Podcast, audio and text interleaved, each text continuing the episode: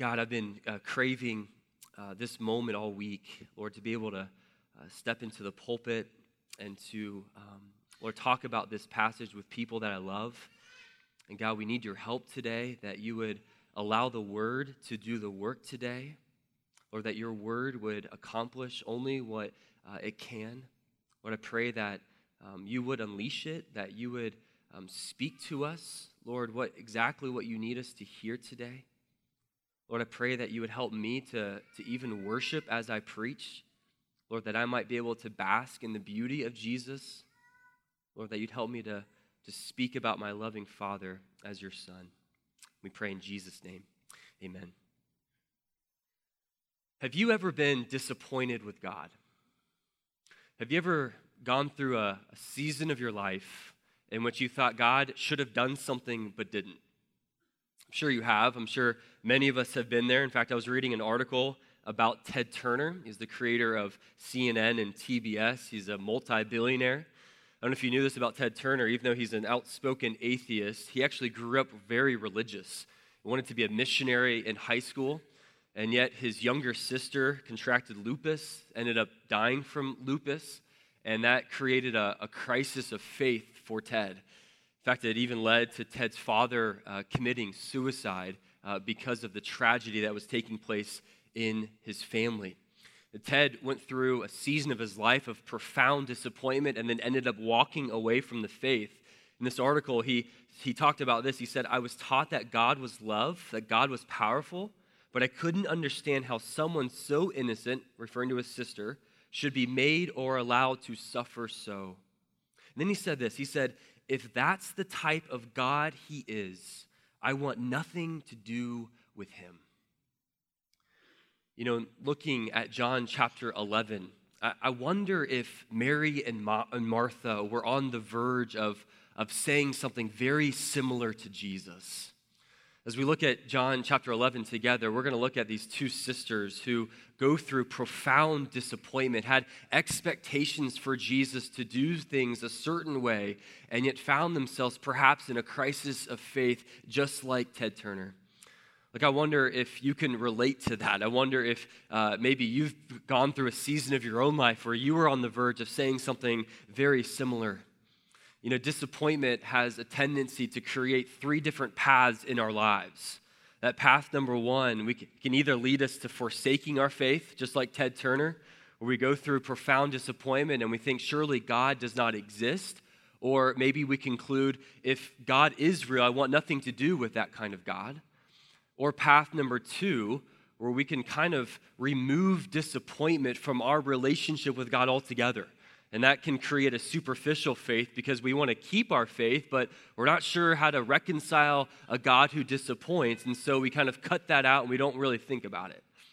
Or path number three, and I think this is what John 11 is calling us to this morning, is that disappointment can actually deepen our relationship with God.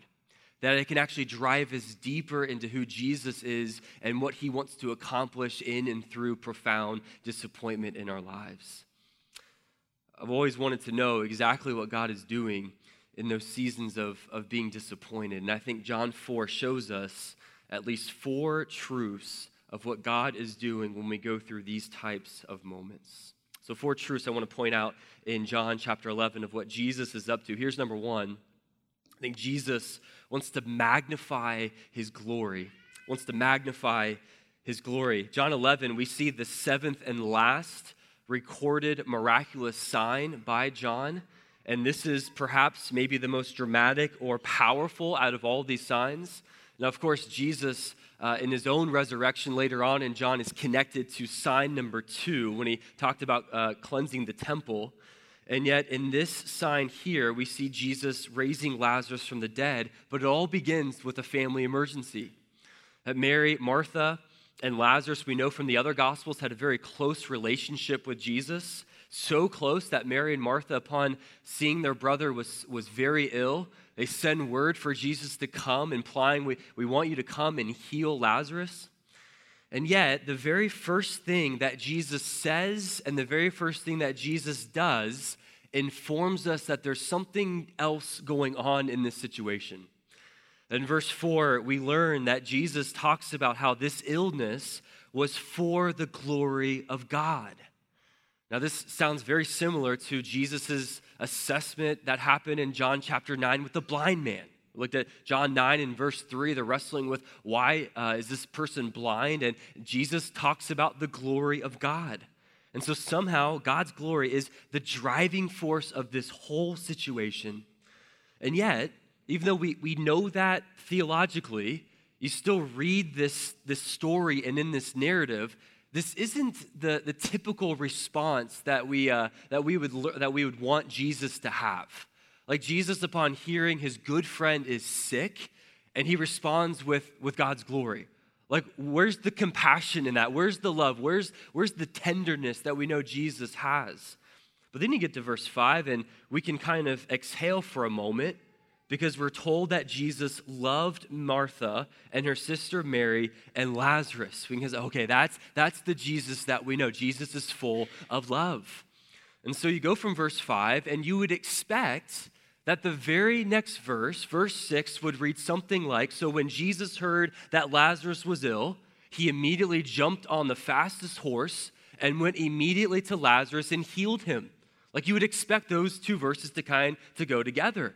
And yet, when you get to verse 6, it doesn't say anything about that. In fact, it says almost the exact opposite. Verse 5 and 6 says, Jesus loved Martha and Mary so when he heard that Lazarus was ill, he stayed two days longer in the place where he was. Isn't that interesting? Jesus so loved them that he did what? That he did nothing. It's interesting to think about that in light of what we've seen throughout John's gospel.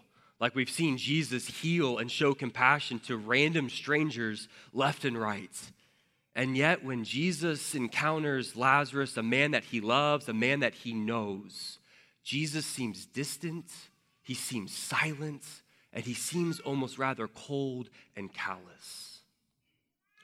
We learn that he intentionally delays. It wasn't as if Jesus lost track of time, this was all part of the plan. Yet, can you imagine just the profound disappointment that filled Mary and Martha's heart when they learned of his intentional delay? You know, they uh, essentially say the same thing uh, when they first encounter Jesus in this passage, verse 21 and verse 32. They both say, Lord, if you had been there, my brother would not have died. And yet, the connection that we learn here in verses 5 and 6 shows us that Jesus' love for Lazarus, Jesus' love for these grieving sisters meant somehow that Jesus would not immediately rush in and fix the situation or provide answers or, or remove the pain, but somehow Jesus' love for them meant that he would intentionally delay. Then, after a few days, in verse 7, it tells us that Jesus decides to go to them. And where they were located was near Judea, and that was only two miles away from Jerusalem. And so the disciples' whole response here is they, they probably think that Jesus is crazy. You know, they're kind of interacting with Jesus here, and, and at first, you know, Jesus is saying that Lazarus fell asleep, and the disciples are kind of confused. Okay, so you, you want to go back to Judea, you want to go back two miles away, a half hour walk from where there's a group of people, powerful people, that want to kill you.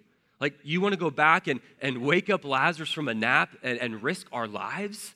And even, you know, Thomas, our, our friend here in verse 16, is like, all right, let's do this. Like, let's, we're going to be ready to die with him. This is, this is the end here. I think the disciples here probably think Jesus is, is going a little bit crazy, and then it gets a little bit worse.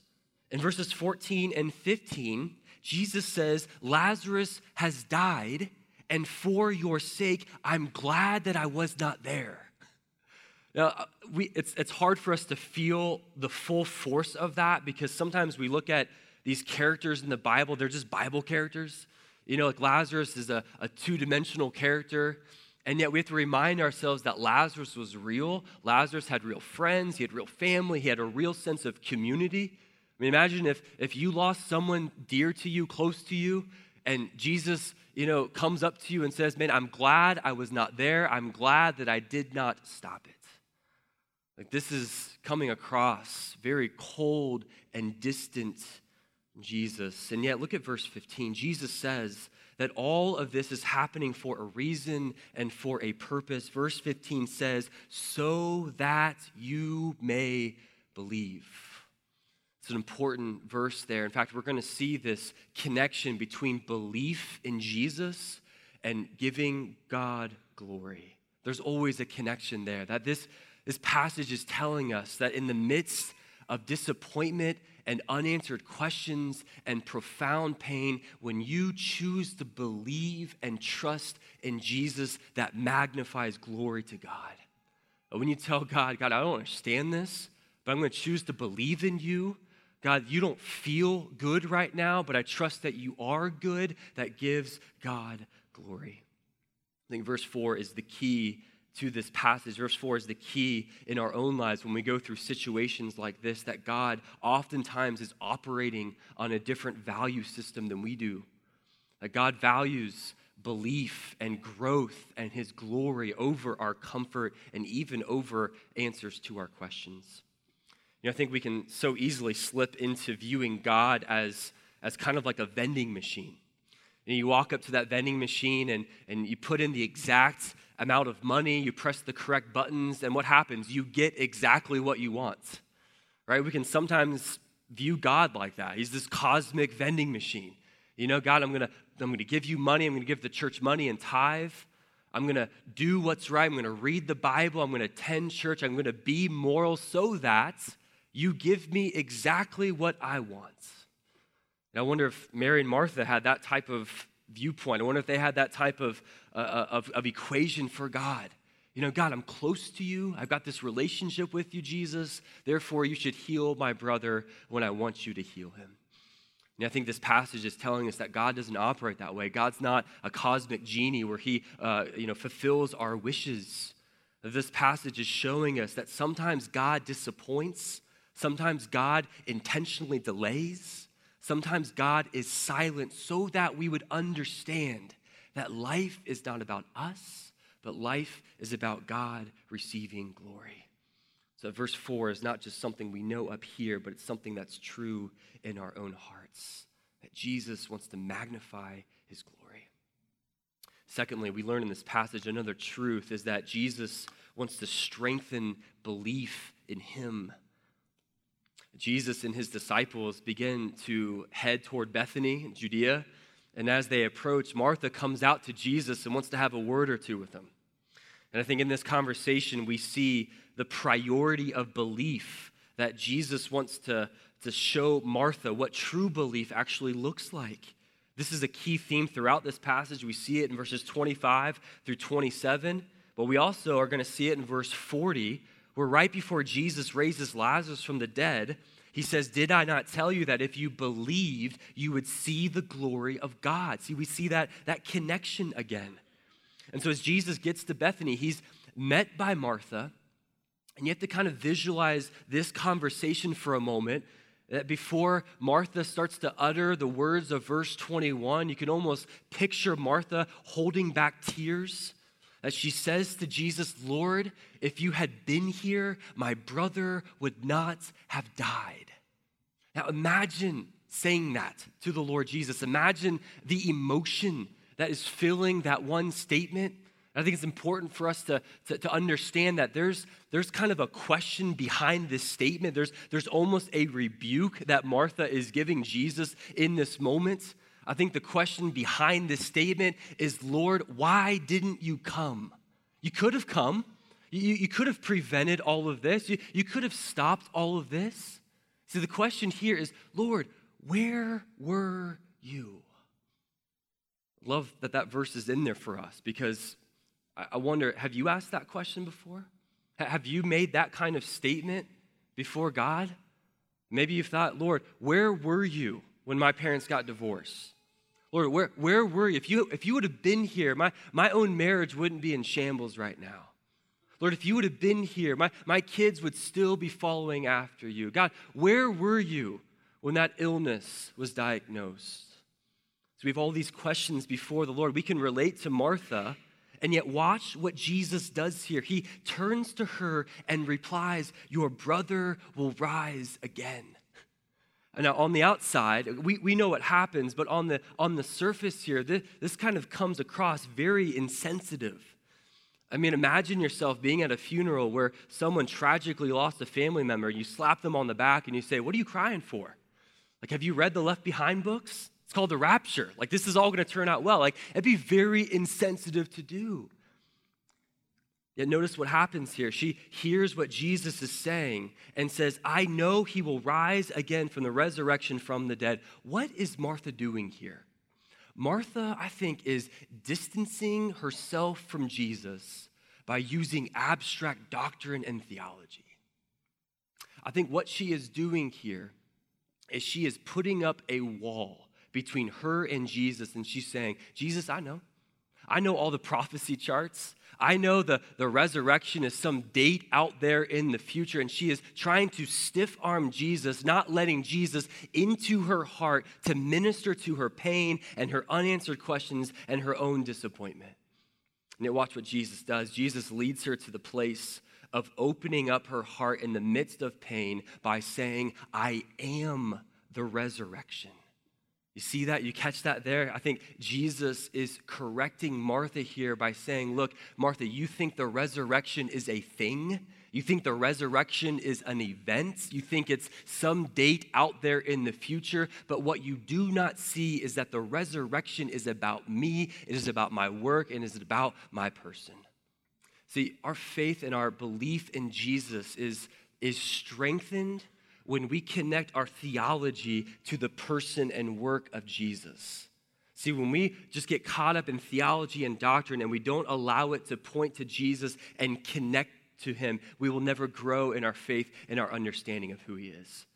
See, Jesus uses this type of language all throughout John. He says, I am the light of the world. I am the door. I am the good shepherd. I am the living water. I am, I am, I am. He wants Martha to be consumed with who Jesus is and not abstract doctrine. I think Jesus gets to the heart of it here in verse 26. Martha, do you believe this? Notice he doesn't say, Do you know this? Do you uh, agree with this?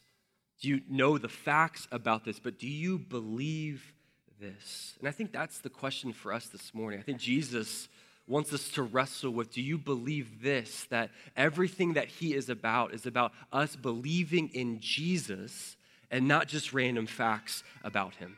I think Jesus is explaining to Martha and he's explaining to us this morning that the gospel, the point of the gospel at least, is not about the future resurrection and being united with loving friends and, and loving family members where there's no pain and there's no suffering. That the gospel is not about this get out of jail, uh, hell free card. The gospel is not about all of the benefits that Jesus will give us, but the gospel is primarily about receiving Jesus himself when we believe. So I think that's where he's bringing Martha to this point. Do you believe this? I think Martha answers this question yes, I believe you. I think this whole Christianity thing is just a good reminder. It's not about using Jesus as a hoop to jump through to get what we want. But this whole Christianity thing is about Jesus being the means and the end. That God will use these disappointments, these hard things to strengthen our belief in Him. And I think this is oftentimes what He's doing in the midst of hard things is He's trying to cultivate intimacy with us that He won't always give us answers to our questions. He won't always remove the pain or relieve the pain, but He will promise to give us Himself. And your belief will strengthen when what you desire is not answers, but it's Him. So Jesus is strengthening Martha in this passage. Thirdly, another truth I think we can hang our hat on when we go through seasons like this, times like this, is that Jesus loves emphatically. Jesus loves emphatically. This is so important. And honestly, depending on how you believe this, it will lead you to concluding one of two things. Either you will judge Jesus' love through the filter of your own circumstances, or you will judge your own circumstances through the filter of his love. And I think John 11 is calling us towards the latter. Look, look at this, this conversation between Martha and Jesus ends and Martha goes and tells Mary, verse 28, Mary comes out and has this similar conversation with Jesus, says, Lord, if you had been here, my brother would not have died. And then we notice that, that Mary begins to weep.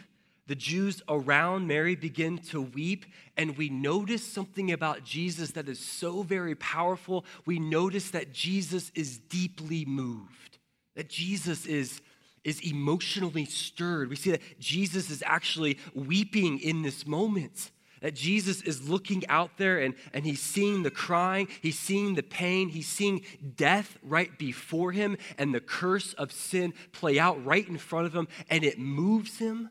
And I think as he demonstrates his love for them, we see the heart of God in this scene.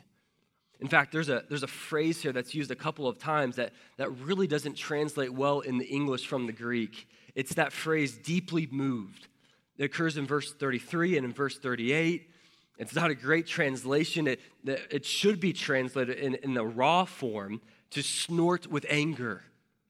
That what we see here is that Jesus lets out this involuntary, loud, emotional gasp, like the wind was just knocked out of him because of his love for these grieving sisters and for Lazarus, who he had a close relationship with.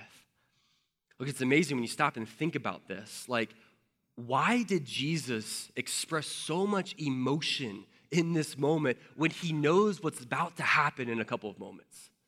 Like, Jesus is God. He knows he's going to raise Lazarus. Why is he displaying his love by walking alongside these Jews and these women through their deepest pain? It's because he loves them.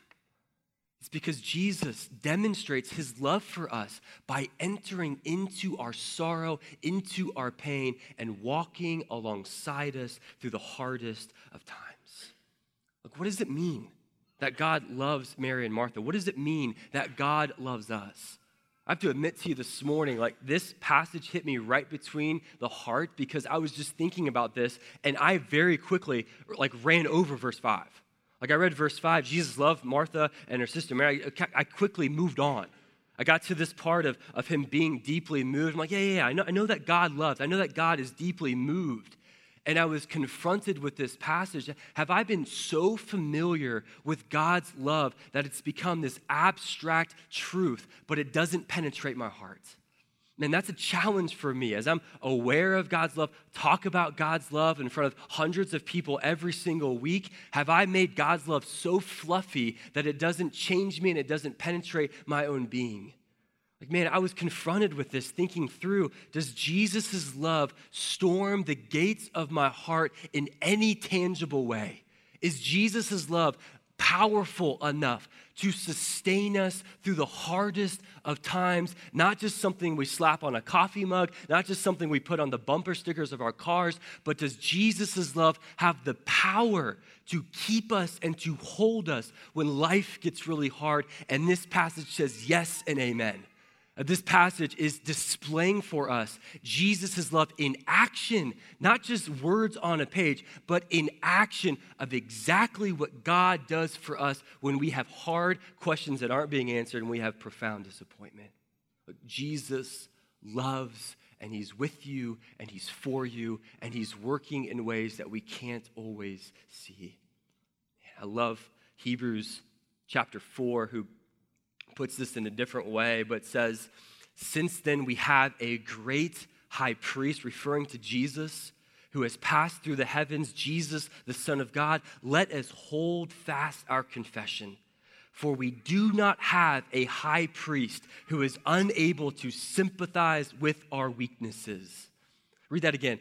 For we do not have a high priest who is cold, who is distant, who is unable to relate with us no, no, no. But we have one who, in every respect, has been tempted as we are, yet without sin. So, what's our response to that? He says, So then, let us with confidence draw near to the throne of grace that we may receive mercy and find grace to help in our time of need. Oh, Jesus sees you, He walks beside you, and He loves you. Maybe another reminder for us as we think about God's love, knowing God loves us can only help us in the midst of disappointment when we believe that God's love's not dependent upon us. Just want to remind us about that. That if you believe God loves you and it's dependent on your performance or it's dependent on how good you are, you're always going to second guess His love. You're always going to be wondering have I done enough good? Have I been moral enough? Or, or is His love going to move on away from us? See, the only, the only way that we can actually have confidence of God's love for us in the midst of disappointment is through the gospel. That the gospel is this great declaration that God loves you unconditionally, not because of you, but because of Jesus.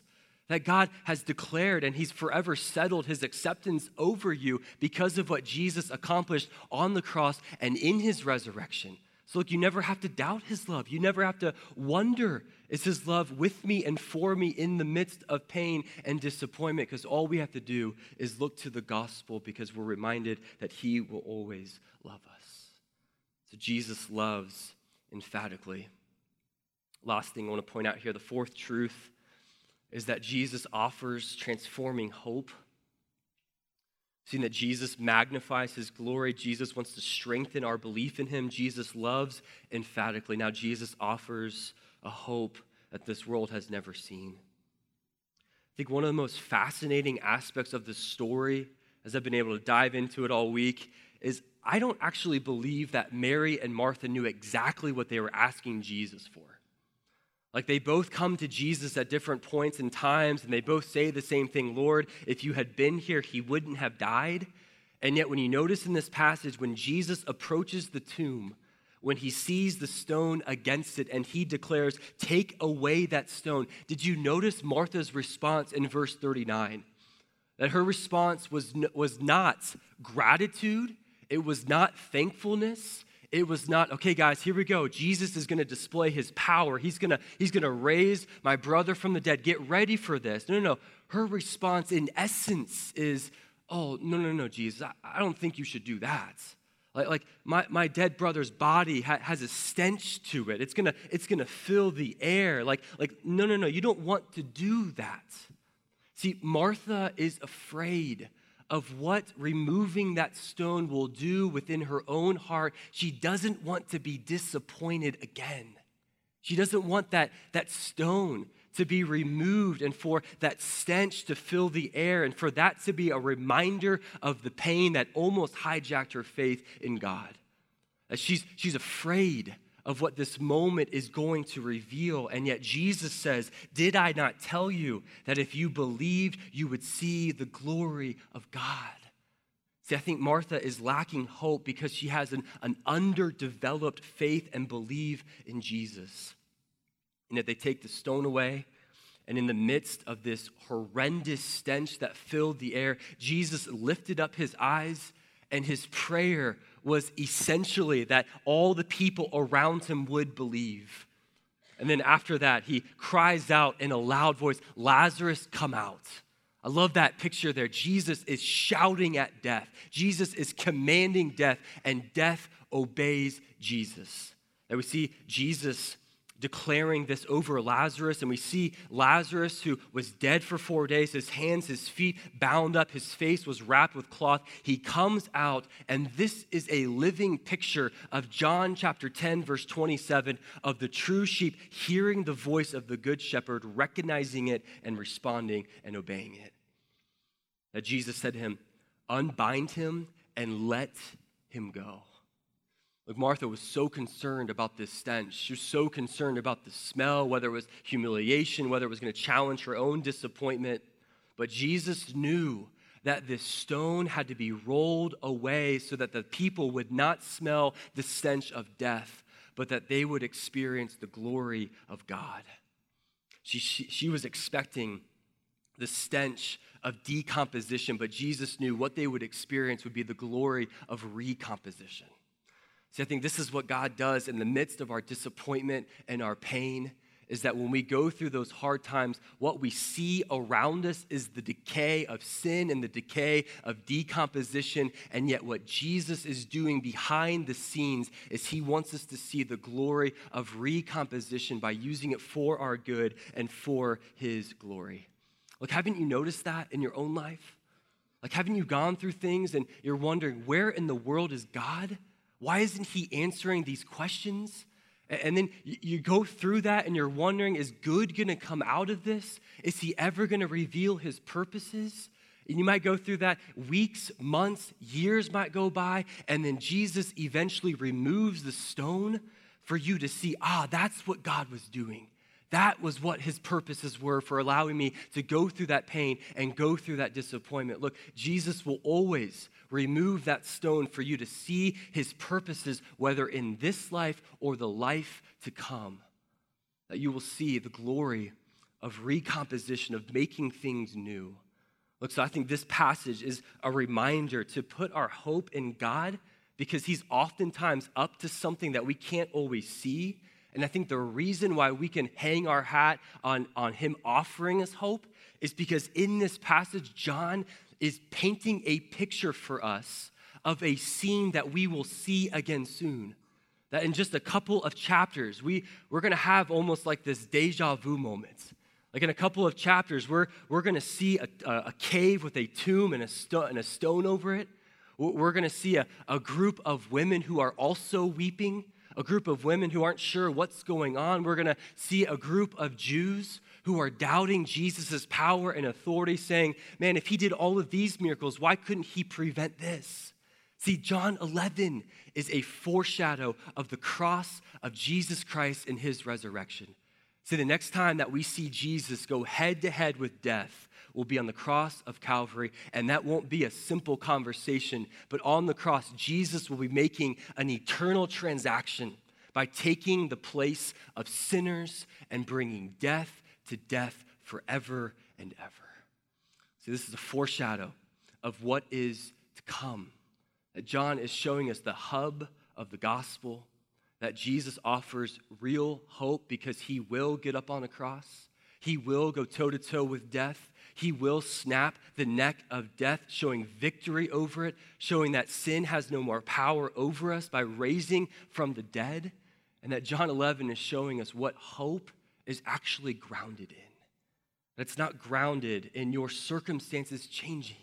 It's not grounded in you receiving answers. It's not you knowing everything, but your hope should be grounded in the fact that death is not final, that your disappointment in your season of life is not the end, but that Jesus will get the last word. Look, hope, I think, is realized in our darkest moments when we remember his love for us in his darkest hour. That him on the cross, taking our place, beating our worst enemy, fills us with hope. Lord, if you'd been here, my brother would not have died. You know, I think Jesus' response to that as what we see in John 11 is he was there. He was working. He was doing things behind the scenes that Mary and Martha could not understand or could not fathom. Like I just want to encourage you this morning, just like Mary and Martha who waited 4 days with you know no sign of Jesus showing up, you might be in a season of your life, you might be on day 4 today.